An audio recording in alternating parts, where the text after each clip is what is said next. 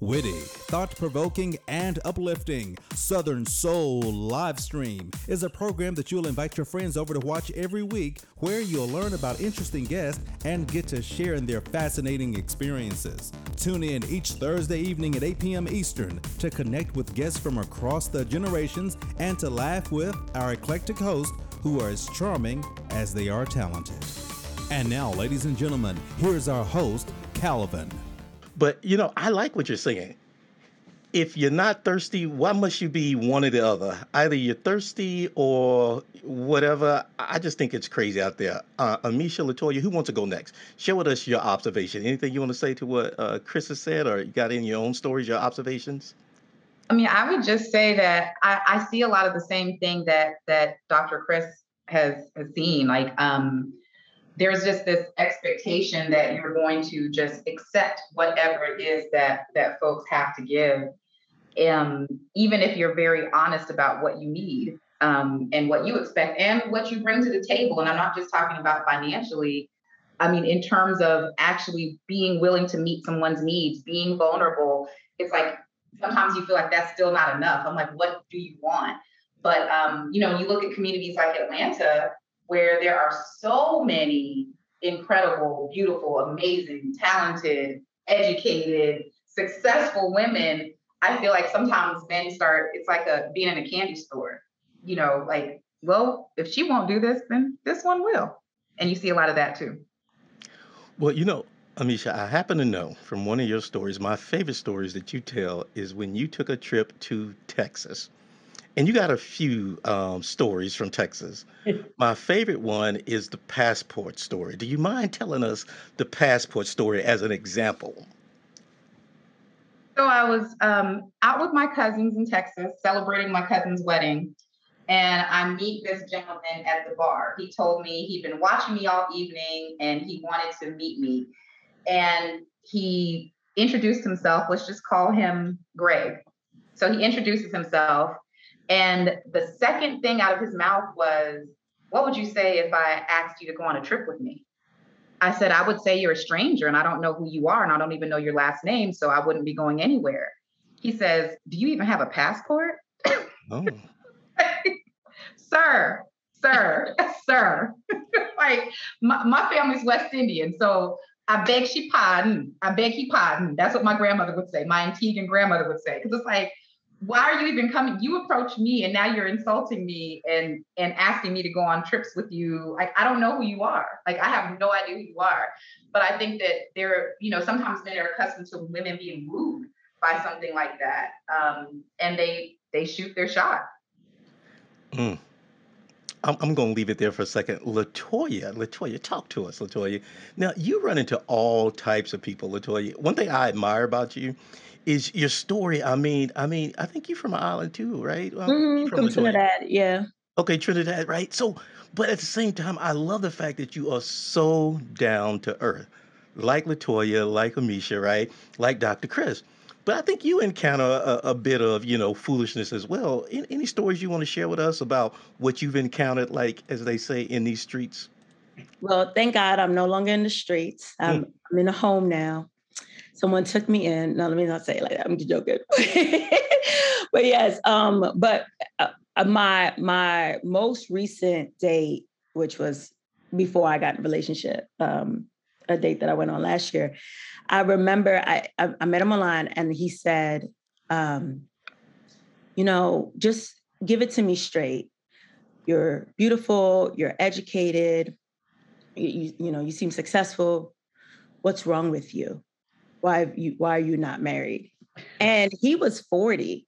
And I said, Well, you're attractive and you got a good job and you're educated. You never been married. What's wrong with you? You know, it's like it's interesting that there's an assumption that if a woman checks all these boxes and she's not married, it's like, oh, she must like have mental illness or you know, something's wrong with her.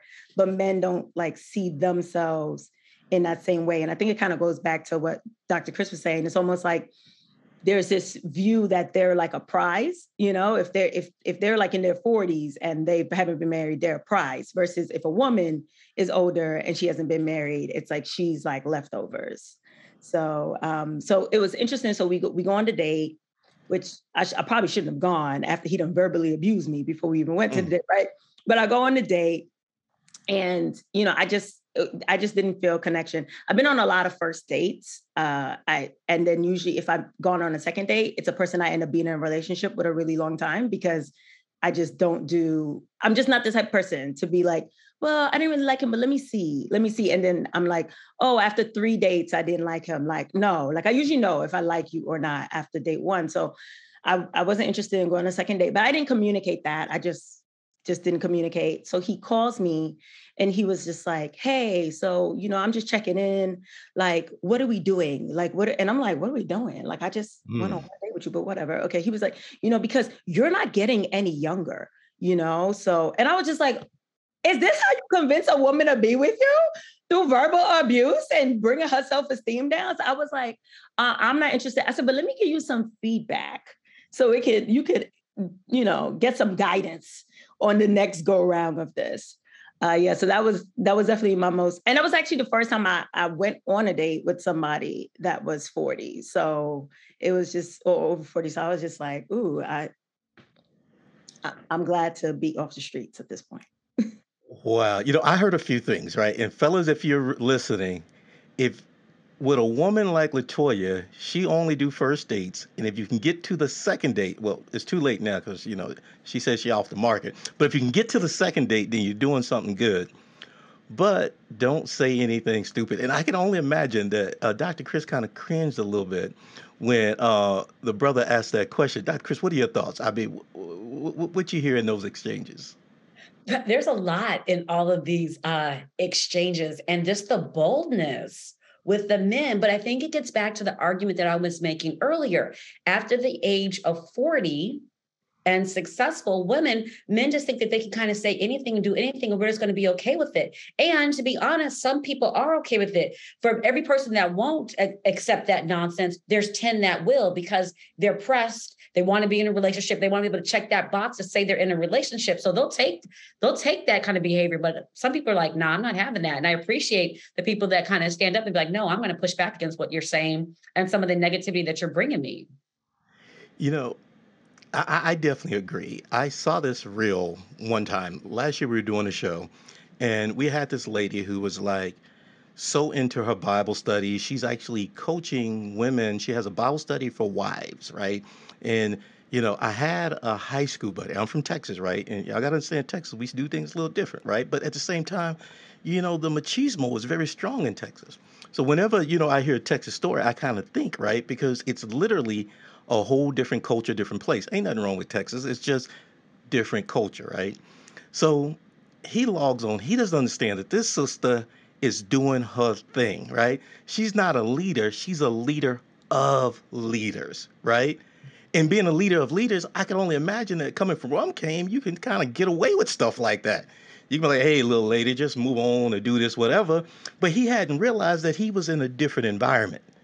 He was here at Southern Soul, and it was a different experience. He was dealing with a leader of the leader. So he asked a complicated question. He was like, yeah, I said, understand what you're doing about Bible stuff, but tell me this. And he didn't like a response because, you know, she didn't say what he wanted to hear. And he really got upset. He got defended, and he was he's like offended. He was like, well, you know, whatever. And I just kind of, mm. yeah, I'm like, brother, that ain't gonna work with that type of woman. But anyway, I, I, want to go back to you know different brothers. Uh, Amisha, I got another story. I love your stories, Amisha. Now, tell us about one-liners. Misha, I know you happen to have the one-liners, and my favorite one-liner is when that brother was talking to you. I think you had another wedding somewhere. I think you're in Dallas this time, right? And while you're there, uh, a brother is asking you all these questions and he's coming at you all kind of way. I call it, a buddy from my college, he used to call it the law of averages. You know, when you randomly try stuff and on average, if you if something works, right?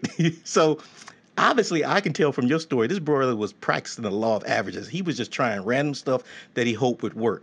Tell us about that story. Was it in Dallas, uh, Amisha, or was it a different thing? Was this the one who told me that he doesn't date black women? Yes, yes, that one. Tell me about that one. Ooh, I like that story. Tell us that story, Misha. So um, I'm I'm at this wedding and um, end up having a conversation with this gentleman, and he makes me aware of the fact that he doesn't date black women, and I was like, okay, pin a rose on your notes, like. okay, great. And he said, um, and I've never even slept with a black woman. And I said, oh, better yet, makes sense. If you have never dated one, maybe you've also never slept with one. Great. And he said, but I could. Oh. And and I looked at him and I said, I, as soon as I looked at him, I said, You have issues with your mama. And he oh. said, What? What are you talking about? I said, You have issues with your mother. I said, You don't have any respect for Black women and you have issues with your mother. And he got angry. But a couple hours later at the reception, he came over to me and he said, You know what? I'm actually doing a documentary. Um, I'm one, I found out you know, I was adopted by a white family when I was um, three years old. I've been in 13 foster homes by that point. I have 14 siblings. I'm the only one who's successful. And he went on to say that he basically hates his mom. But just in our brief exchange, I could tell. I, I mean, I'm a very intuitive person, but just the way that he came at me, I said, your initial your initial relationship with a mother is broken. And I knew it just by the way he stepped to me. But he, I guess he thought I was going to take one for the team because he never dated or slept with a black woman. Yeah, I would call that the law of averages. Now, I would love to hear some clapback or quick responses. Now, Amisha, I love yours because yours is my favorite one and I've memorized it. I think you may have told this brother, I don't know. He asked you something and you said, I don't know. Go ask your mama. How often do you lose that, Amisha? And why do you tell people go ask their mama? I just I just need to know. Because I'm not responsible, Calvin. Like I'm not responsible. Whatever they're coming to me with, it originated somewhere other than me. And I'm at least I don't take ownership of that.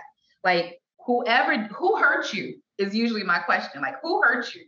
Um, because it wasn't me, because I just met you. It, it definitely was not me.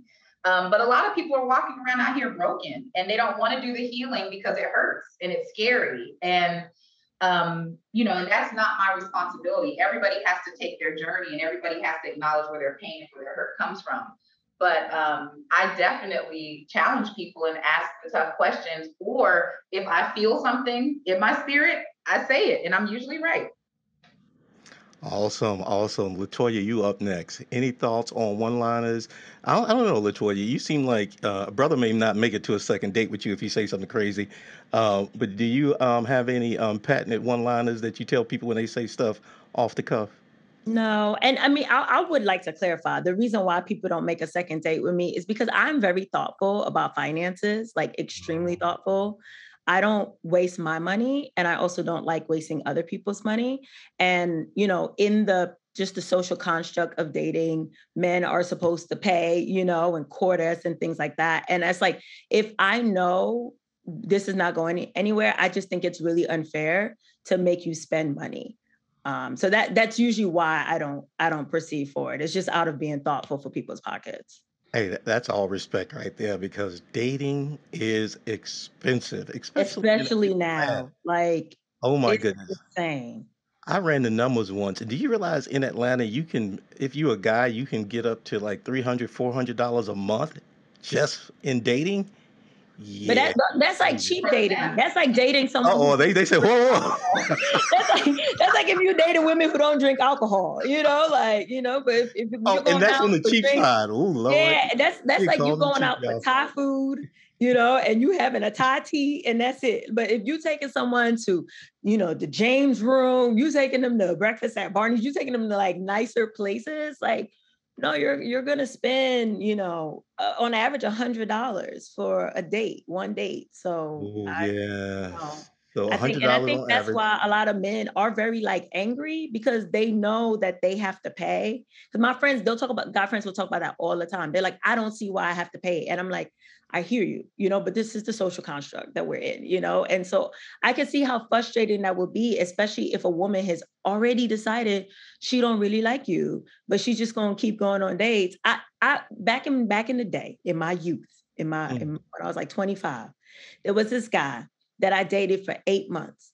And it was only because every time he called me, it was to suggest us go on a date to a really nice place.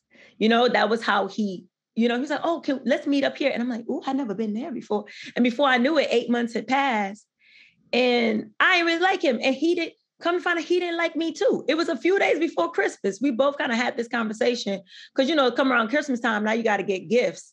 And I'm like, Uh-oh. I don't really want to have to get you a gift. and I know, you know, we ain't really going nowhere. So we had this conversation and we both realized, like, damn, we actually really don't like each other, but we love the restaurants and the experiences that we were having. I call that you know? an activity so, partner. Mm. Yeah. So I just I just try to like, you know, be be thoughtful with that. But back to the one-liner thing, though, something that a date that I had that really stuck with me. I remember I met up with this guy at Starbucks because I used to live in LA.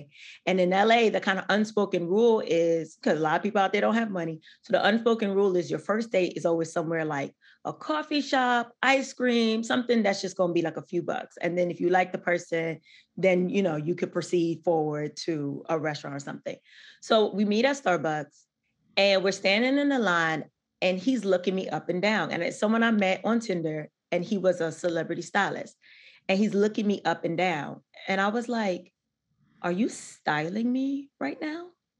And he was just like, Yes. Like, you know, and it was just so hilarious to me because it was like, I can feel it. I can feel him analyzing. My friends always make fun of me and say I dress like a teacher everywhere I go, you know, so I mm. could just feel him analyzing up and down, like, she would have fixed these shoes and put on this, you know, and that was, that was really weird because I had never like gone on a date with someone that was like into, you know, aesthetics in that way. And truly, not because he was a stylist, but because of everything else about his personality I truly think it was a gay man, and I don't know why he went on a date with a woman. You know, so that was a that's mm-hmm. another thing too that we have to deal with. You know, men who well, are actually closeted going on mm-hmm. dates with women. Yeah, I want to ch- want to chime in if I can. See, Dr. Chris said, "Ooh, she started moving in her." Sh- okay, go ahead, Dr. Chris. So this is hilarious. You ready to go? So, so two points. One, um, I went on a date with a kidney liver transplant surgeon, and he just kept rubbing my back. And he's like, "You got such great muscle tone. You got such great muscle tone." And my girlfriend was like, "Don't bring him to your house because he gonna harvest your organs. You gonna find yourself." it's like I'm, I'm, I'm, texting my girlfriend like, "What is going on right now?" I was like, "You gonna find wake up in a bathtub of uh, ice?" I was like, "Yeah, no." To the point about like um, dating. I do think it really is important for us to broaden our parameters of what dating is. I and I think coffee shops and and going to get tea is a really great way.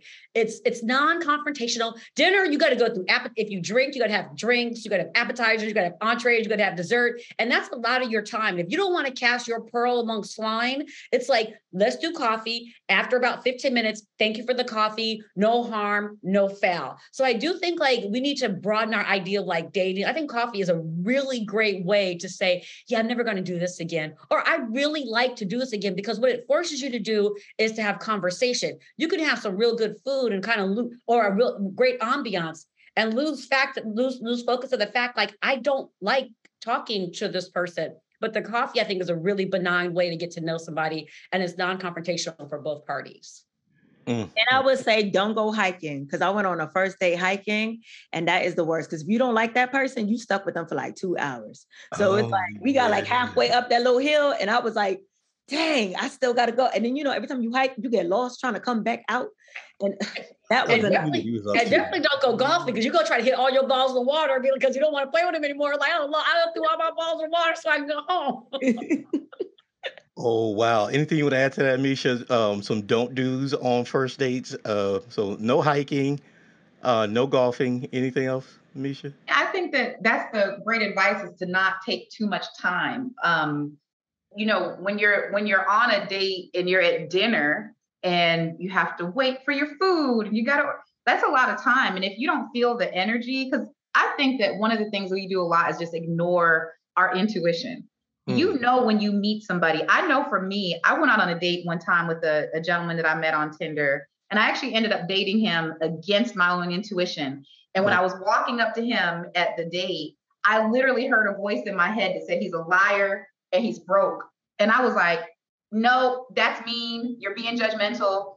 I was like, don't, that's ridiculous. The Lord spoke to you and told you a liar. So on his file, he said he was five eight. And the next message that came to me is if he lied about his height, because he was probably, I'm five three, and he was probably about five five. What else is he, what else won't he lie about?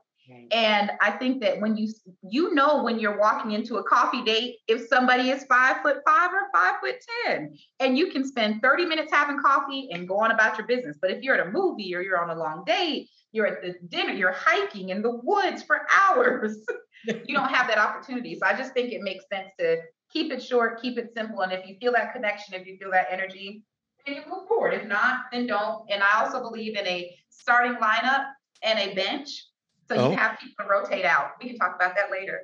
Ooh, ooh, I hadn't heard this one before. Wait a minute. I was not prepared. So remind me to come back to that one. I definitely want to. So we talked about the problem, right? You know, and here at Southern Soul, we cover all kinds of topics, right? To, tonight is one of our fun topics, right?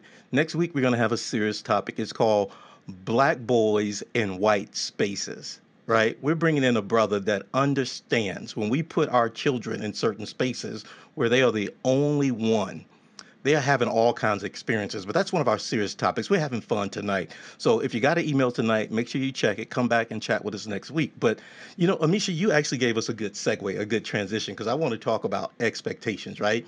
At the end of the day, I was reading somewhere when it comes to any relationships, the, the, the, the rub of where things break is expectations the man has an expectation, a woman has an expectation. I have a personal theory. My theory is men and women in our community are dating in two different eras. The brothers are somewhere around 1950s. You know, they want a woman to do this and do this and do this, and sisters are somewhere around, I don't know, 2050. But my belief is it's not right or wrong. It's just if you in two different eras, you may have two different set of expectations. So let's talk about the traditional and contemporary roles, right? So let's go with Latoya first. Latoya, do you have, you know, coming from where you came, based on everything you experienced, what's your expectation of a guy, of a brother? Is he more traditional? Is he more contemporary? What's your expectation of a guy? You know, I grew up with a single mom who owned a salon. So I was exposed to hundreds and hundreds and hundreds of women a week.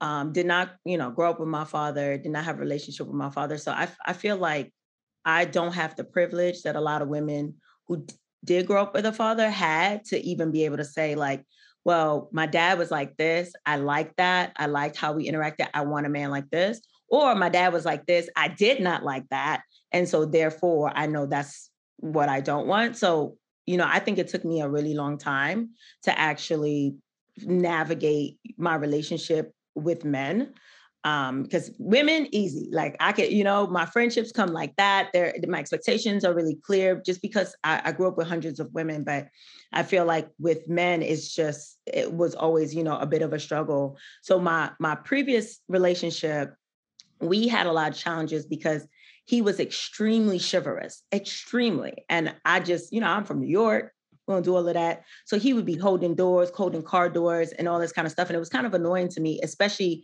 him holding the door for other people. Because oh. my thing is like, you can hold the door for me, that's fine. And maybe the person right after, but why are you holding the door for seven people? I don't understand. You know, so it was just, he was very, very chivalrous, but we were together for like four years and I kind of got right, doorman. Somebody put in there, doorman. Like seriously. So, you know, but I kind of got used to chivalry. But so, but my boyfriend now, not chivalrous at all. Like I, I have to like push him to the outside of the street, you know, where he belonged, like that kind of stuff. And we got into it at the beginning of our relationship because I was like, Where's your chivalry? You're not holding my door, you're not opening the car. He was like, Why would I come pick you up, get outside, go around to open the door to come back? He was like, That don't make no sense. Like, wow. So, you know, just trying to figure out like because I'm dating two different types of people, like, well, what is it that I really want and expect? Because yeah, I, I actually don't want don't need you to put me into the car like I'm a baby in a bassinet. Like it's okay. Like I can't open my door. You can go around. And in Atlanta, quite frankly, it's true. It's not safe because if you open my door, you put me in a car, somebody gonna shake you before you even get to the driver's side. So it might be best that we both just we on Edgewood right now. Maybe we both just get in the car immediately, you know. So I don't know. Yeah, I, I think I'm still trying to define, you know, my expectations, but I think ultimately it's just about I think being more gracious to myself and just kind of more gracious to my partner, you know, and not being like, well, because you a man, you're supposed to do this, you know, and I'm a woman. And so this is how it's supposed to be. Because, you know, you kind of mentioned women are in 2050, men are eh, men are 1950 but I, I don't think that's true i think it's maybe the other way around oh i think we're still looking for these like someone to take care of us even though majority of black women make more money than black men, you know, but we still Mhm. want him to like Facts. pay all the bills and we keep all our money. You know, it's weird. Like we, you know, we still have these kind of old school philosophies, even though we're modern women and men, they want, I think a lot of them want to be in the 2050 and they don't want to take care of women in that Oh. way. So at some I- point, I hope we align, but I don't know. I love it. I love it. I love it. Depending on where we are, eras, we definitely ain't in the same place. Thank you for sharing your story, Latoya, and I love it because, you know, I always tell people you don't get to choose, right, how you show up on this earth. It's what you do when you what you- what you got, right? It's like a hand of spades, right? And I love your story because you said, you know, I'm just gonna go out there and figure out this thing, right? You had the guy who, as Ren would call him, the doorman. Then you got the guy who's I don't know, Wu Wu Tang. I don't know, but you know, I seem like you're figuring it out. I like the journey, but OMG, Amisha, I see you right there. You moved in your chair a little bit. And then coming up next, Dr. Chris. I, I'm just curious, y'all, because I want to. We got on the, tonight some beautiful ladies intentionally, right? I went out and said, I'm Calvin, find the most beautiful women you know, right? And they got to have personality. They got to be humble. Y'all got to understand it was hard. I searched the whole planet. And I got these ladies tonight. So I got questions, right? I'm curious. Amisha, what's your expectation of the brothers out there? Traditional, old school, same era, different era? What's your expectations and thoughts? I mean, I definitely want somebody who's who's thoughtful. I'm a very thoughtful person. I'm a very kind person. Um, so I don't want to be roughed up, you know, like some, some people like, I'm not doing this and I'm not doing that. Um, but I think it's important that you know, you know, with your partner or somebody that you're dating, what they enjoy, what they like, and and it goes both ways. Um, and that's the thing I think that sometimes is lacking. It's like women as women we're taught to be like princesses like we're taught that we are to be cared for we are to be treated like princesses but what are what are we doing in exchange like for men how are we making them feel valued in a relationship um and and we're still figuring that out like for me i've had men tell me that i make them feel not needed and then i would always counter with well do you want to be needed or do you want to be wanted like, I don't need you to pay my bills. I don't need you to come in and save me. Um, but I do want partnership. I want relationship. I want companionship. I want love. Um, and sometimes, you know, it's it's it's interesting to hear that men want to be needed, but what does that mean? And then when you're too needy, then that becomes an issue. So it's like, where's the line? And I guess maybe it's just finding the person that you're compatible with. Um, but to me, I'd rather be wanted than needed. Like I want somebody who wants me in their life, not that I have to be there to complete them. Awesome. Thank you for sharing that. You know, it reminds me of, you know, a personal thing. I didn't know. I decided to go to school and become an engineer, but I never knew I had a love of people, you know. And they say there's a, a study for that, anthropology, right? That I have a passion for people and cultures and why we do what we do. And it kind of how I ended up here. But I love what you're saying is that you're kind of describing, hey, this is kind of at the core what I'm doing. And then I see brothers, I've heard this many times. I remember I connected a brother many years ago with my neighbor. And he called me. He literally called me. He's like, man, we to break up. I'm like, oh, why y'all breaking up? you know, she's a nice girl. He's a nice girl, whatever. And they they were compatible. And he's like, she don't need me. I'm like, what do you mean she don't need you? Well, you know, she got her own career, she got her own money, she's a pharmacist, she's doing this. And it hit me that this brother was coming from a certain place of what it meant to be needed. In my observation, he was quite a traditionalist. Hey, what it meant to be needed is I do this and I do this and I do this. But essentially, like you said, this lady I introduced him to, she had her own money, her own career, her own thing. But she needed something different from him something that he didn't know how to give or how to communicate, how to articulate. He was more accustomed to like, can I change your tire? And she's like, well, I got, you know, insurance. They changed my tire for me. But I love that concept because it begins to show how two people can be in the same place but into two different areas. But that's just my observation. Dr. Chris, share with us. You've heard a lot and you are such a good listener tonight. I appreciate it. What's your observation of what you heard about expectation of men? You know, I want to hear your thoughts too because I want to be all in the Kool Aid and spill the tea. Tell us your business, girl. Well, so I, I appreciate the conversation. I absolutely do. And I'm so with you on that. I want to be wanted. I don't want to be needed. When we think about expectations, the way I think about expectations, that expectations have to be kind of fluid. And what I mean by that is that when you're in a relation, I think that they, they vary from relationship to relationship you want to draw out everybody's strengths when you're in a relationship. You want to draw out the strength of the other person. So in some cases, I may not have to be the cook because you're a better cook than me. You have your, but in some cases, I might be a better cook than you. So I have to be the cook. You have to find out where the strengths are. So I think if we come into like, we just have this blanket kind of set of expectations and say, this is how it has to work, we're really not individualizing the people that we're interacting with. And that can be a real downside. I do not like paying bills.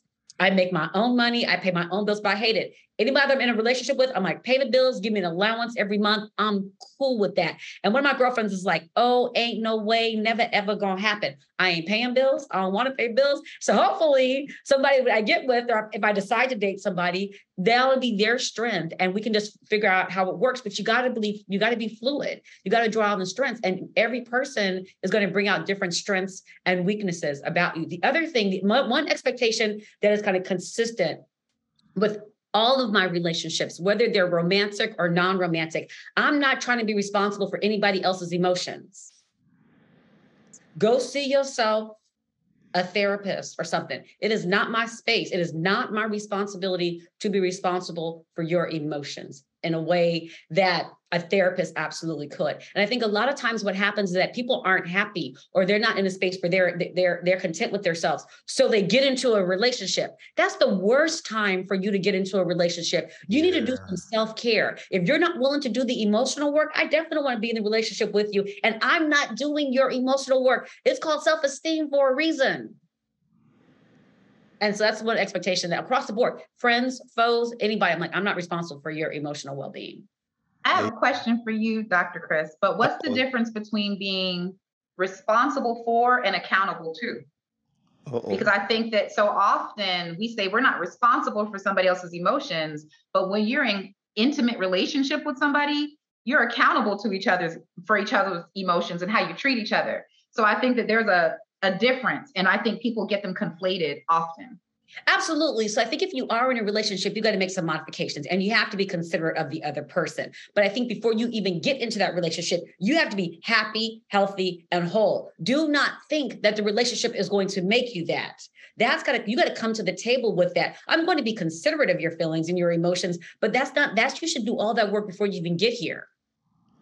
That would I, be my argument. I love it. I love it. I love it. You know what they call it? I heard it before. They said you got to come whole to a relationship whole and i love it because it's like how many people think they're going to go and get into a relationship and that other person is going to make them whole that other person is going to be their therapist that other person is going to help them deal with their mama daddy issues right mm-hmm. you know i was doing a conversation event many years ago and it was a, a, a young lady and she said this question i love it she says, Okay, I got a question because this is a good panel, guys, and I don't have a bunch of guy friends. I'm curious about this question. And everybody's quiet and they want to know the answer, the question. She says, How do you know if you have daddy issues? And this one brother, he had no pause. He said, If you ask that question, yeah. how you know. so I say this to say, not right or wrong, right? But those are questions that we have before we get into a relationship. You know, um, I got a few more questions. I'm going to move forward and we're going to transition. We got Daryl J here, and my brother tonight is listening. I'm going to spotlight him. You know, and uh, Daryl J, you you've been listening. Uh, let me know. You want to test your microphone while I get? Yeah, that'd be great. How do I sound? You sound good, man. You sound good, man. Thank you for dropping in. And what do you think about all of this conversation, this beautiful conversation tonight? What do you think, Daryl? I know you've been 20, what, 30 years, Daryl J? But yeah, I'm well, first, congratulations. The audience is major tonight. You're at 140 plus. Hey man, I, I, here at Southern Soul, we got to give the people what they want, right? Yeah. And, and we do the serious topics, but every now and then we got to have some fun. You know what I mean? But I'm looking forward to going on the road, Daryl J, because I'm thinking, you know, the audience has already told me they want us to go on the road. We got some spots: Nashville, Atlanta, uh, uh, Greensboro. We stopping in Greensboro because that's your hometown, right? So. And I'm actually, we're going to do Southern Soul at one of your events, probably at Carol Ann somewhere. So I already know Daryl J. I'm just claiming it, right? Absolutely. Awesome. So, ladies, okay, question for you.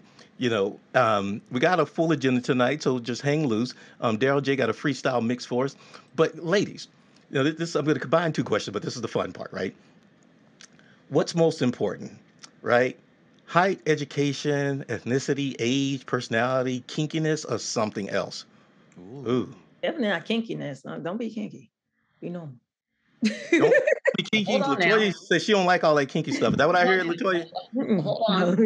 Uh-oh. Don't be kinky. Oh, Chris grabbed the pearls, y'all. But I'm like, Wait a minute. I I mean, seen that, the that so, so is that the list? Is that the exhaustive? Wait, tell- list? yeah, can you can you run through that again? What is it?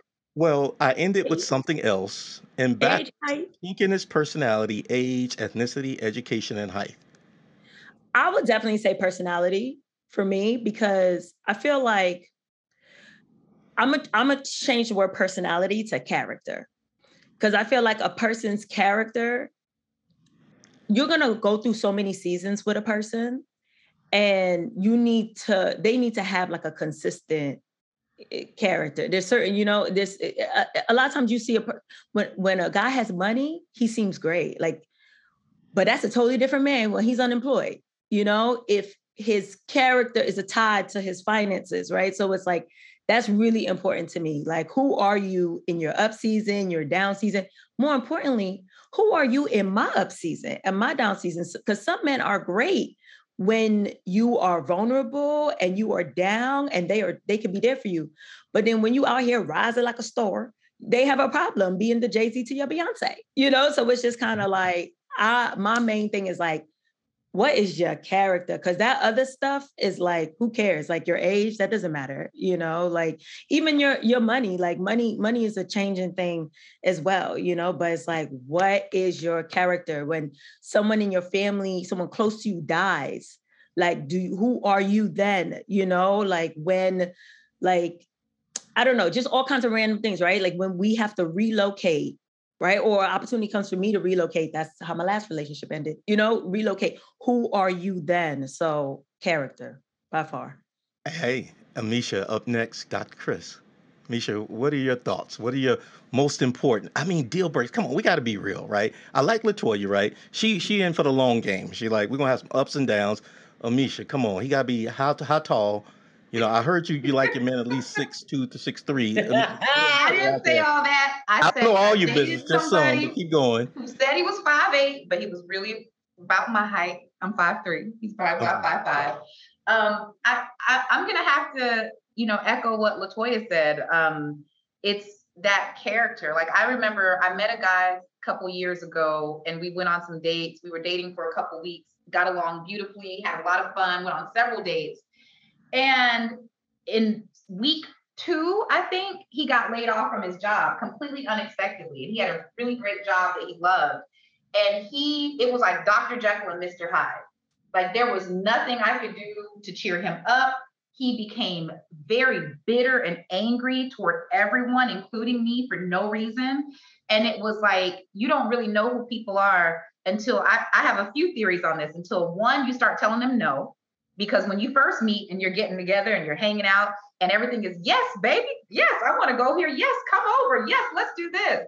But when you start saying no, you start to see someone's true colors. And then when they go through real things in life, you really start to see people's true colors, whether it's a layoff or a job loss or somebody losing a close relationship or friendship.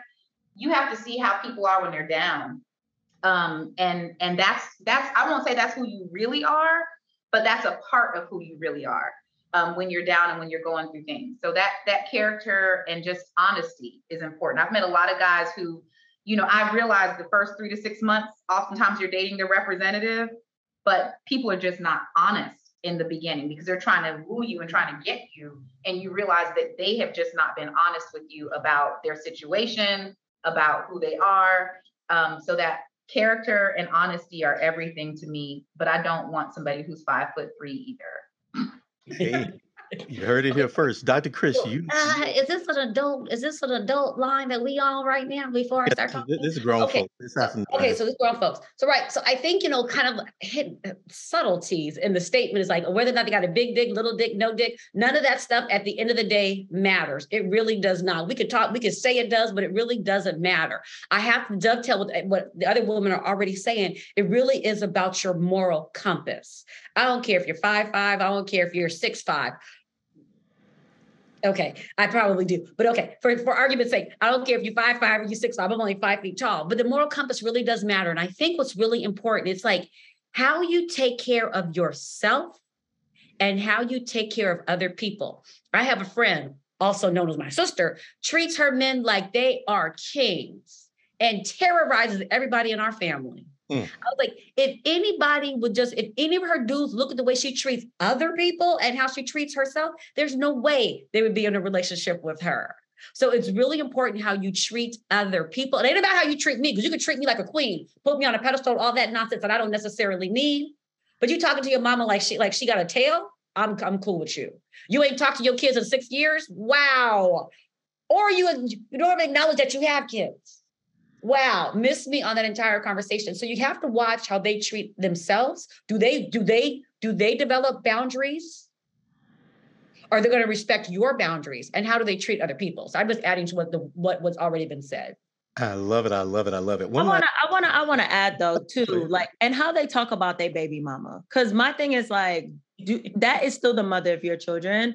Right. And I think women, we have to be better about checking men who like bash the mother of their children to us. Like, don't allow that to happen. Like, shut that down. Like, no, like, because obviously she ain't that crazy. Like, you're leaving the kids with her full time. You know what I mean? So Right. if she was that crazy, you would have custody, right? So it's just like, I don't know, just I, I think the way you talk about the mother of your children says a lot about how you would talk about me if our relationship doesn't work out. So I once again going back to your character, you know, to me that's a a, a character thing. Right. And if you have a solid moral compass, you're just not going to talk her talk about her any kind of way and call her out her name. You're just not. Yeah. you know, I love what I'm hearing because you know a, a a wise man once told me it's about the ABCs. Y'all know what the ABCs are? The attitude, the behavior, and the character. It's something about those ABCs. You know, when you watch people closely, I, I like what Latoya said. Denzel had a quote. He says, "Make sure the woman next to you is the same woman that's next to you at success that's going to be next to you at the bus stop." You see that attitude, behavior, and character. The ABCs and all of the ladies said that character, that personality is very important. So we got a few things tonight. We got a full show, and I will let you guys know what to expect. You know, we got uh, um, one last question. I'm going to kind of combine the two for the ladies, and then we're going to transition. Um, Katie, uh, if you um, flick your camera, you let me know that we're ready for a second trivia because I want to get another winner. And then we got a freestyle mix from Daryl J, Dr. Daryl J, the brother who's just doing his thing. Y'all, it is celebrities in the house, man. I remember I interviewed Daryl J last year, and it was so awesome because he essentially invented, I'm calling him, he invented the quiet storm, he invented the nine at nine, whatever. And I remember being in college and I was like, man, I'm listening to the radio and I'm loving it. But I didn't know that that was Daryl J these whole years. But networking, I'm a master networker. I connect with this brother, man, and he is a brother that believes in supporting people, community. So we're gonna share information tonight. We're gonna make sure that all of the people here that you guys want to connect with, you can connect with, but definitely connect with Daryl J because this brother is a producer extraordinaire, and he's between Nashville and Atlanta. But ladies, um, for the question tonight, and Katie, let me know if you're ready for your trivia. Is I'm going to combine these questions, and then we're going to transition to Dr. Chris. Think about this. What is the most kind, heartwarming things that a guy has said or done while you were dating, even if the guy wasn't your type, right? But you just kind of felt like, you know what, that was nice. You know, the brother's one, but you know, he's nice, you know what I mean? And lastly, in conclusion, sharing your last words with the audience, what are some things that you want the men out there to know? Meaning, how should we as men truly appreciate women like you? Because if the guys watch, if the audience watch, we got a certain caliber of women here tonight, and they have expectations that we don't just be operating within the law of averages and just throwing stuff on the wall, seeing what sticks. You know, we got to work this thing out. But Dr. No, actually, Amisha, let's go Amisha first. Amisha, what are some things? I would love if you got some heartwarming things that a guy has said to you, even if he wasn't your type, and some thoughts, some some parting remarks on the things you really want guys out there, because you know it's complicated in these streets. But you want to share something with the guys out there on how to simplify what's going on. Um, I think that one of the things that really struck me about a guy that I was dating once was that he totally just allowed me to be myself. Um, I can be a lot. I have a lot of personality. And I remember one day um, he stopped by my house and I was blasting music. Like when I say blast music, like my walls are shaking and I'm dancing around the house. Mm-hmm. And I remember catching him looking at me. And the way he was looking at me just let me know that he fully accepted who I was. It wasn't like, oh my God, she's too much. What is she doing? And I remember just the way he looked at me let me know that he fully accepted me in all of my loudness and all of my soca music blasting, right. all my wine and dong to place in my kitchen. Like he was there for it. Um, and that to me resonated with me, you know, really strongly because I, I just want to be able to be myself wherever I am. Um, and in terms of like what I'd want men to know is that I, just feel like we have to get away from this his, hers, men versus women. I think that there's so much beauty that comes through love, through relationships. A, a, study came out recently that I saw shared everywhere in like Psychology Today or something about how men who are in committed relationships and marriages, they're more successful, they're healthier. Um, it benefits both of us, all of us, if we come together and if we truly are vulnerable and express love and support each other. I don't think it's a us versus them or you better do this or else. We've got to figure this out. You know, we've got to figure this out because it's better for us to be together and to have love in our lives and to have hope for love than it is for us to not. And I think that is it doesn't matter how successful I am, it doesn't matter how much money I make. I'm still going to be Amisha. I'm still going to want love in my life and I'm still going to be open to love. And I think that a lot of men think that, you know, a lot of women aren't, especially a lot of black women who are successful who are not open. And that's not the truth. You know, that's not the truth at all. Um, and I think we have to stop playing into these narratives. I love it. I love it. Dr. Chris, uh, Latoya up next. Who want to go next? I can go. Uh, I, I, I agree with everything has already been said. I would just add a little bit to it. I, it really is great to be seen. Um, I'm not really a big person for words. Words of affirmation isn't my love language. So I'm not I'm not so sold on what you say. I really am sold on what you do. You don't have to take me to the south of France. You don't have to buy me the latest Rolex. You ain't got to buy me a pair of red bottoms. I was like, but if you know I like some popcorn, go on Amazon and send me a $5 bag of popcorn. Because what that tells me is that you've heard me and you listen to me. And you're like, Chris ain't gonna be moved by the south of France. She can take herself, but she really is gonna be moved by this popcorn. I'm like, and only one person has sent me a whole box of popcorn. I'm still chewing on that popcorn. So it really is the small things. That tells me you really are thoughtful and you listen and you hear. And to the point about like what do we want to say to men yeah i think a lot of times what happens when you're a successful black woman over the age of 40 they think that we're not open they think that we're ball busters they think that we don't like men all these kind of like negative uh, stereotypes about us but the, the reality is, I want to push back a little bit on Black men. And just the other day, I went out to dinner with this guy. And so he was saying, I was like, I'm, you know, we've been trying to get out to dinner. We haven't had a chance to go out to dinner. What's the problem? He's like, you know, you like, you're like top notch. You're like VSOP. And I don't want to put that much work in. So I'm just going to hang out with these. With these chicks from um, McDonald's versus Ruth Chris. And I was like, yeah step your game all the way up because I ain't going to decrease them, none of my shine. Step your game up and don't put it on us and say, we're the ones that are bitter. We're the ones that not aren't open. You don't want to open yourself up and step the game up because it's so much easier to deal with an average chick than a Ruth Chris chick. Don't put that on us. Own it and step up. Ooh, Latoya, anything you want to say? She said an average chick versus a Ruth Chris. well, I like that. I do love some Ruth Chris. And I was, and I was, and you know what? And I was at dinner. I was like, now I'm stuck at dinner with you. I should have done my coffee and been out the door. um, for me, like it, it's something kind of recent. You know, I've, I've I've been having a lot of really awesome things going on um in my life lately. Glory to God for all of it. And um, something my boyfriend says that it really like it's something I never heard from anybody I dated mm. is I'm so proud of you. Like he'll like put his hand on my shoulder and look me in the eye and be like, I'm so proud of you.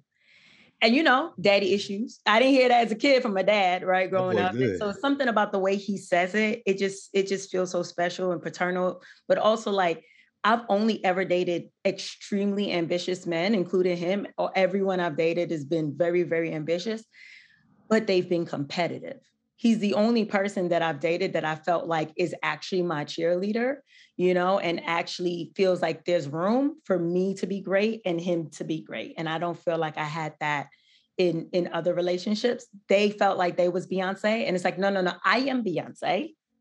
But you could be Jay-Z, you can make more and you can have more going on. But just understand, when we in a room, I am Beyonce, you know. So I'm just very grateful to like have someone that I feel like, you know, kind of like Amisha was saying, like where and Chris was saying, Dr. Chris was saying, where you feel seen, you know, and they they understand who you are. So I would say definitely that. And I guess the advice that I would have is, you know, I really don't think men should date broke.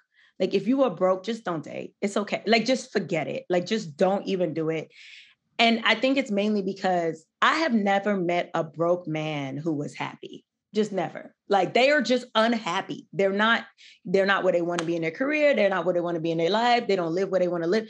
And then they just bring all their unhappiness to you and then make you feel guilty for your life. And if you're the type of woman who's worked hard and you're making money and you want to go to south of france you know you shouldn't have to feel guilty about that. I have a lot of friends who are taking a lot of girls trips because the men they're with can't afford you know the the the trip and he either got too much pride you know to to let her pay or she don't want to pay and i agree you know where it's like i worked hard i shouldn't have to now pay for you to have the lifestyle that you didn't actually work for so i get that too so i just feel like you know if you are broke and you're to date maybe just date on your level like date the if you're the mcdonald's guy right like date the mcdonald's girl like don't try to date the Ruth Chris girl and force her to go to McDonald's you mm. know? So that, that that i just feel like people need to date on their level. And if you know you're not happy you're not in a good place financially mentally spiritually career wise whatever just work on yourself before you bring other people into your mess. Ooh, boy I, I felt that one right there. As a brother i felt that one. Hey do not be trying to act like you ruth chris when you mcdonald's latoya said it i mean i'm a guy i didn't like what i heard but i'm saying the truth is the truth and I appreciate you for sharing it. You know, next up, we want to let you guys know the flow. You know, I, I like feedback, but what people don't tell you about feedback is you got to be prepared, right? You got to get your mind ready. You be like, hey, don't be in your feelings. Don't be in your feelings. I must understand. I was in my feelings tonight, and they weren't even talking to me. What do you think about the ladies tonight, Dr. Chris? Uh, wait, why were you in your feelings? I don't know because I'm a man. You know, I think the world revolves around me. I'm the sun energy, whatever the you know energy folks call it. I'm just accustomed to people doing what I say do. And these ladies tonight, they be like, "Hey, we doing our thing and whatever." But I mean, it ain't nothing about me. It ain't got nothing to do with me. But that's I don't know. That's how we made. But I just think I appreciate that the ladies kept it real tonight. You know what's really interesting? Um, again, I think for me, it's like we really have to look at the uniqueness of the people that we're dating, and we can't come with these presupposed kind of expectations or ideas. I mean, you have some standards, right? But you need to be a little fluid because I appreciate with the with the uh I forgot who said it, but they said something like, um, I love it when my man says that I'm that he's proud of me. Mm, yeah, that's Latoya. Ooh. Okay, Latoya said it. Okay. Yeah. So Dr. Latoya, we gonna call you by doctor tonight. So I appreciate when Dr. Latoya said that because um I'm the total opposite. If someone says that they're proud of me, I consider it kind of condescending in some ways. And so I never ever tell my my students that I'm proud of them. Because when I do, I often feel like that's like on a hierarchy. It's like I'm a professor looking down at my students. Parents usually tell their children that they're proud of them. So I very rarely will tell somebody that I'm proud of them. And when someone tells me that they're proud of me, it kind of rubs me the wrong way. But I always tell people that I'm inspired by them because you oh, can get wow. inspiration from a three year old to a 103 year old and everything in between. But if some dude was dating Latoya and then he starts dating me, he's like, baby, I'm proud of you, baby, I'm proud of you. I'm like, ah, yeah. So that's not gonna work. Because so, so when something works for one person, it doesn't necessarily work for the next person. So you can't come with these cookie cutter ideas and think that they're to work on every person. You have to turn take the time to learn the person, listen to the person, and you'll realize that proud of me is something that just doesn't work for me. But I so appreciate the fact that she said that because I am real stickler. I'm real stickler about saying proud of me. And it just shows the nuances and how one person can like something, the next person just absolutely doesn't. I love it. I love it. I love it. You know, growing up in Texas, you know, I was raised by these traditional women. And, you know, I was the oldest grandson, and my grandfather blessed me, right? He says, This is my oldest grandson. And I didn't know what it meant when I was younger, but what it meant was Y'all take care of my oldest grandson. He will continue my bloodline. I didn't know. But these uncles, these aunts, they just adored me, especially the aunts. As young as I can remember, these women would say, What do you want to eat for dinner? And I'm like, I'm only five, six, seven, ten, right? But it really helped me understand, right, my uniqueness, my love language, as they say. But I love what you're saying because when some of these aunts come to me, they're like, Calvin, you know, I'm dating this guy, and what should I do? And I tell them, well, you got to date the guy that's in front of you. They're like, well, no, no, you understand. I need a trick. I need a shortcut. I need, you know, some magic. And I said, well, I think you need to date the guy that's in front of you. Well, he invited me to the family reunion and it means this and mean this. What does it mean? I said, well, you need to date the guy that's in front of you. And what I love what you're saying, Dr. Chris, is you like what works for you, it don't work for everybody. Right. I got a few homeboys that think they every man's woman. But what works for Latoya don't work for Dr. Chris, and I love that because it is so so true. Tell and me, nor should it, right? Go ahead. I'm sorry. And nor should it. It shouldn't because you know I remember in the '90s when we were talking about objectifying females, whatever. But when we start objectifying each other, we start thinking all men are the same, mm-hmm. all women are the same. And I think we kind of have to spend some quality time to get to know them. But I don't want to philosophize because you know we can talk all night long. Let's talk right. about you, Dr. Chris. You have this research in this book that follows the theme for tonight, entitled "The Emerging Black Middle Class." Yes. Single and living alone. Sala, what in the world is this, Dr. Chris? Break it down for us. so it's so funny because I'm on your your dating show and I really appreciate being here. I have to do another show in a couple of weeks and they're all about Black love and Black marriage. And I am pro Black love and pro Black marriage, but I'm also a sociologist and a demographer. And one of the things we know is that Black people are not getting as married, get, are not getting married as much as they used to. There's a rise in singlehood for all racial and ethnic groups, but it's way more pronounced for Black America. And I think to have a successful marriage and to have successful Black love, we need to spend some time in our singleness and working on ourselves before we get into relationships. And that part of the conversation is neglected, overlooked, and doesn't get as much attention as it should. And I'm hoping the book will bring way more visibility to the fact that we have to embrace our singleness um, before we get into a relationship. And that's what the book really does try to do. And I also try to take the stigma out of singlehood in the book. And one of the things I'm hoping the book will do is that people are less just as likely to ask somebody, why are you single? as to ask somebody, why are you married? Because if we take the stigma out of singlehood, I think it could prevent a lot of people from being in toxic relationships just for the sake of being in a relationship. I'd much rather be single and living alone as opposed to being married and alone. And we just don't spend enough time um, giving credit to singleness. That's what the book really tries to do. Well, you know, thank you for sharing that because you know I, I- am I'm really excited about that the fact that you wrote this book, right? Because it's things that we're seeing every day. Right. But who has taken time to slow down, to study the numbers, the statistics, and really begin to document this thing?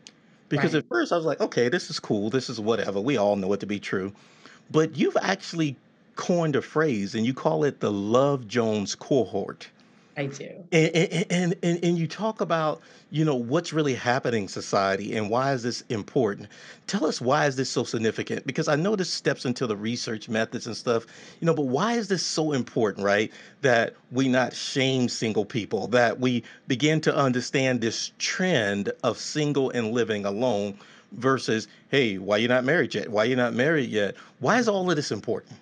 Well, it's an, so it's important for multiple reasons. I think the three main reasons why it's really important is that there's an emergence of singlehood across all racial and ethnic groups.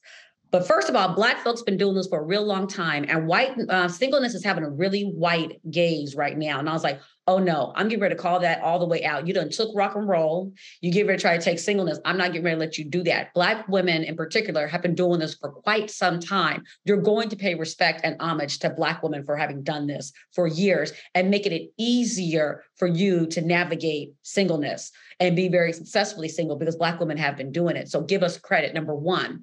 Number two, to the point that I was just making, if we embrace our singleness, again, I'm all for Black love, it will pause before we end up in those relationships that we know are not good for us.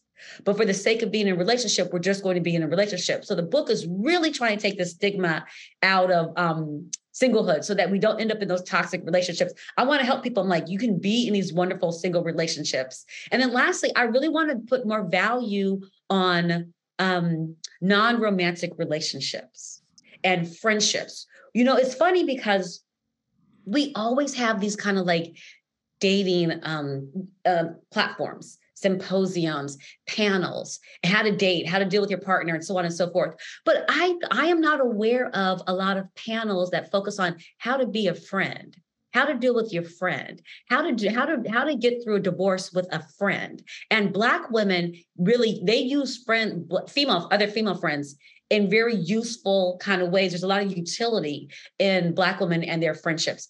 Black men have a certain kind of relationship with their men, with their male friends. It's more for um, it's more for experiences. I want to go play some basketball with somebody. I need somebody to help me move a tr- move a a refrigerator or something like that. So I think it's important that men, Black men, know how to cultivate friendships with other Black men, and Black women continue to cultivate our relationships with other women. So we just don't spend enough time in that part of the conversation. And I hope we can spend that much, we can spend more time there. I said three things, but I meant four. And then lastly, a lot of the work or a lot of the headlines like, why aren't Black women getting married? I look at both men and women in the book, but a lot of conversation about why black women aren't getting married. And i'm pushing back against that because if we're not careful that becomes like a deficit model. Like okay why don't you have this? And i'm like wait a minute. These women are single. These men are single but they are doing the doggone thing. So let's talk about what they are doing. Let's talk about how they're building wealth. Let's talk about how they're disseminating their wealth. Let's talk about how they're making decisions where to buy houses where to live. I want to extend the conversation as opposed to just saying why aren't you this? Why aren't you this? Because it comes from a very def- deficit kind of perspective. I love it. And as Amisha would say, I don't know. Go ask your mama. Right. You know, you know, thank you, Dr. Chris, for doing this research because I love research. I'm a data nerd, but I understand that you got to slow down long enough to understand what's going on. Right. And what we all know is that the reason that people got married 50 years ago is not why people are getting married today. Right. You know, I've recently did a segment, and your show is actually your first interview is going to publish tomorrow morning, but it talked about the concept of 50 years ago, 1950s, when women women would get married for different reasons. They couldn't buy houses, right? They essentially had to get married, and it's almost like it was like, hey, let me get married because I want to have a family, a successful life, a house. Mm-hmm. But the good news is that those things have changed. Mm-hmm. Would you like to share with us any thoughts or observations of how things have changed over the last 50, 60 years and why why people get married today are not the same reasons they were getting married 50 years ago? So if we look at just like the literature on the black middle class, that's where most of my research kind of hinges on. Um, if you wanted to be middle class, you had to have two parents in the household working. Typically, if it's a heteronormative household, it's going to be a, a father and a mother or a husband and a wife.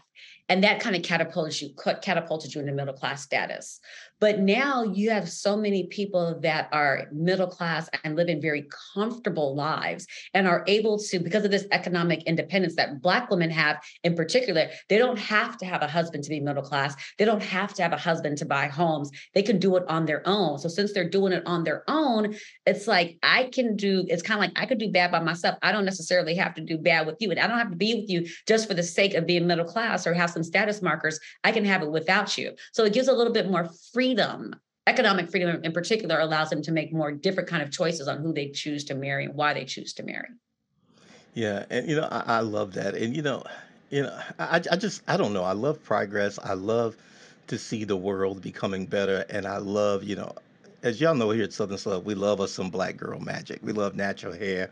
We love a few things, right? So I just love seeing it because you know I just really feel in my heart of hearts that's how the good Lord wanted it to be, right?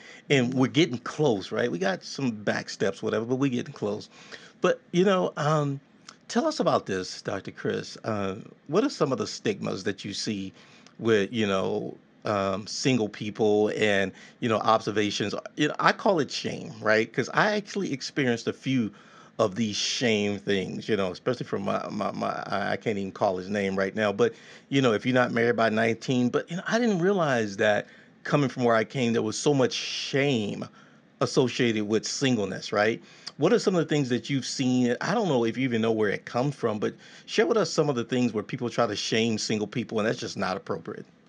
Oh, absolutely. It's just not appropriate. And it happens. It happens quite often. And I and that's actually one of the questions that I ask my respondents in the book. Do you think that there's a certain level of stigma that comes with being older and single and a woman versus a man as single and there were the, the responses were kind of mixed but so to the point that was said earlier in the earlier segment of the show um, what happens a lot of times is that when it's a man versus a woman there's a different kind of like stigma right so for the man it's like oh he's just a player he's just a gigolo at some point he'll want to settle down but now he's just playing the field if a or he's gay for a woman, it's like, oh, she's a ball buster. She's selfish. She doesn't want to be involved with anybody. We're waiting for the other shoe to drop. Of course, she got to have some kind of like mental health issues of some sort, or she's not mentally stable of some sort.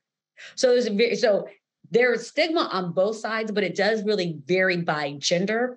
And as you age, that the, the, the stigma increases. It's like, oh, okay, well, yeah, you're just not going to get married. You are just a hassle. You're just a problem. And what they call you spinsters, the cat lady, all that kind of stuff really happens for women. For men, the aging part doesn't really hold as much for men as it does for women, though. Yeah, yeah, and, and that's true because you know I, I've seen you know it to be true, right? I got Right. those homeboys, and with those homeboys, you know, they just living their best life, and they expect like I'm gonna chill, I'm gonna marry somebody 20 years old or whatever, and it's just it's like weird, but I discovered it's not the the same. The ultimate question. But wait, but here's here's one thing I want to add a little context to that because I am a sociologist, right? So like structure kind of plays into the conversation. What's really unfortunate is that you stigmatize these women and some of these men, and you stigmatize these older folks. But the reality is we have to look at the structural forces that are at play and how that factors into the dating market or the dating pool for Black women in particular. So you putting all them structural forces on me and calling me an old, old maid or calling me a spinster. But the reality is there aren't, there, I don't have, it's a numbers game. There aren't enough Black men that have PhDs. If I wanted to marry somebody with a PhD, and not because they are they aren't trying, but there's structural forces that prevent them from doing that. But you're gonna put that all on me. It's really unfortunate we make it an individual conversation and we leave out the whole structural part of it. And more often than not, they think it's always an individual conversation, and the book kind of pushes back against that as well. Well, you know, I love that because that was actually what I was thinking, right? The ultimate question is, are there any good black men out there, right? And, and, and, and and it's a hard question. There's no, hey, there's no good black man. There's no, you know, they're in jail, whatever. It's a complicated, it's a very complicated conversation. It's like peeling an onion, right? What's your thought on what's really going on with the numbers? Are there any good black men out there, or what are the Yes, numbers saying? absolutely. Like I said, I'm not going to bash black men. There are absolutely some great men out there. But if we look at it from a sheer numbers game, if you want to marry somebody, if a black woman wants to marry a black man of the same educational level, we call it educational homogamy. You want to marry somebody that has a professional degree, the numbers are just in balance. There's more black women with professional degrees than there are black men. So that has to be factored into the conversation. But yeah, there are a lot of there are a lot of good black men out there. It's just surely a numbers game. So there's somebody. It's like it's like what is that? Um, uh, what do you, what is that game when you walk around with chairs? Musical chairs. Oh, there ain't enough, yeah. ain't enough Hot potato musical chairs. Yeah. Right. There ain't enough chairs for everybody. Somebody gonna be left. Somebody gonna be left without a seat. Wow. You know, thanks for sharing that. You know, if I would love to kind of, you know, get, you know, I wish your book was, you know, when we first scheduled this, you know, we expected your book to be available now, but I would love to for you to share in the chat of how people can follow you so they'll know exactly when your book goes live. But lastly, I love this term that you coined, Sala, single and living alone women, right? Right.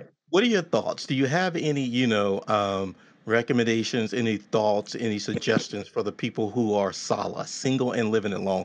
Where to be men, where to be women, how they can find your book, how they can follow you? Because I can only imagine you got more books in you because this thing ain't going away. Right. Okay. So, so it's kind of funny. The way I kind of came up with Sala is that, um, like I said, singlehood is taken on a very white gaze, and I'm pushing all the way back. I can put my my website up there at some point. Um, so I'm pushing back against that. So I was like, okay, in the book, I was like, I don't want to call Black folks that are in this movement solo because it dilutes the Black experience. And so I decided to call them Sala, which separates them from the white gaze, but also is it's still within the so the work that talks about singlehood. So I'm like my sister, my older sister Kim, she's like, girl, solos need love too. So it's kind of catchy. And it's uh it's something that's uniquely kind of like ours, but it still does speak to the larger concept of singlehood that is happening. But it's like to the point that I was making earlier. Black people may be single by circumstance Again, we got to look at these structural forces. It's by design that there's more Black women that have professional degrees than it is Black men. It's not that the Black men just ain't trying. It's like America's not set up for these Black men to get these degrees to the way Black women are.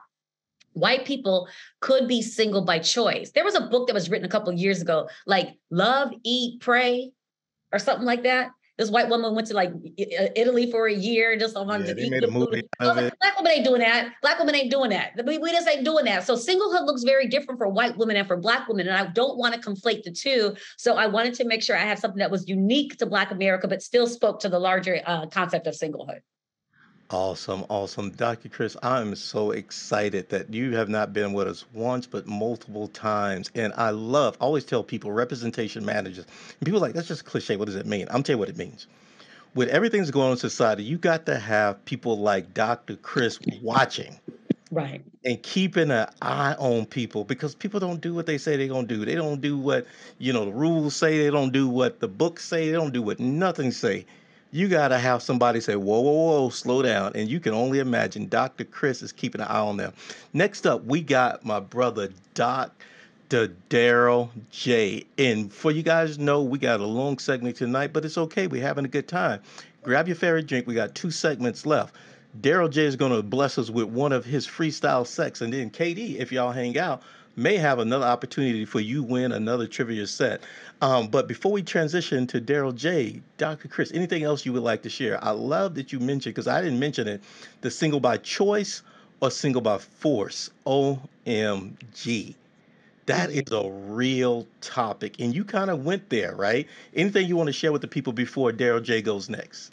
So I want, like I said, I've got to do a panel in a couple of weeks talking about the dig- digital dating. And again, I'm like, okay, I'm all for digital dating. If that works for you, so be it, so on and so forth. Uh, but you know, you got you got to be happy, healthy, and whole with your singleness before you start dating. But one of the things that I want people to a point of caution is that. So check this out, folks. Next week we're gonna be back to our normal programming. You know, if it's your first time at Southern Soul, I want to say welcome. Because what we do is what we do.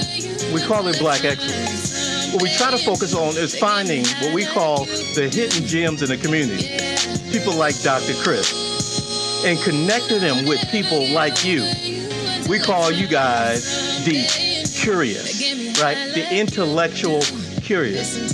Back, back in 1950, some time frame, they had this group in New York. They called them the New York Intellectuals. Well, here at Southern Soul, we have what we call the Southern Soul intellectuals. You know, the curious type. It don't matter how many degrees you got one, two, three. All you got to do is be curious. As y'all know, it's a lot going on in society. But we don't we ain't here to talk about that. What we're here to show you guys is excellence is possible.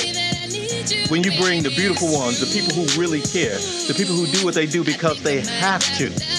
They don't put it on their resume, it's something in their heart, right? You know, and what we've developed over these last two years, right? We're in season number two, is the ability to connect the intellectually curious with the hidden gems of the community. And I'm blessed, y'all. I'm blessed to have people like Dr. Daryl J, who just comes and just kind of, I mean, the man is celebrity status, but he drops on down with Southern Souls every now and then just to let y'all know I love what y'all doing. I appreciate Amisha for being here tonight because, you know, the girl just is a storyteller. She got a lot on her mind. You know, and Katie broke it down. She's like, you don't understand. Amisha be out here be like, look here, I just want a brother to feel like a king. You know? And if he ain't ready to feel like a king, he ain't ready for Amisha. You see? I like the way Dr. Chris break it down. She said, look here now. You gotta understand what you're dealing with. You must do you not see the rolling? Do you not understand that I can do all that by myself? But what I'm looking for you is for something different to show up where I need you to show up. And don't be treating me like I'm the 10 cent whatever, but I need you to pay attention to what Dr. Chris got going on. And Latoya. OMG Latoya. She said, I ain't always been refined. You know, I didn't have that daddy, to, you know, to be there to, implement, to, to really show me those things. But I'm dedicated to figuring it out, and I'm going to walk this walk with you, my brother. But if you ain't ready, you ain't ready. So I just love the beautifulness, right? This black excellence we got. Don't let anybody define who we is, what we is, or whatever. And yes, I took about four five years of Latin, so I love the English language. And that's why I speak my country grammar. You must understand. You know what I mean? I'm sorry. Slow down, Calvin. Don't do the credentials.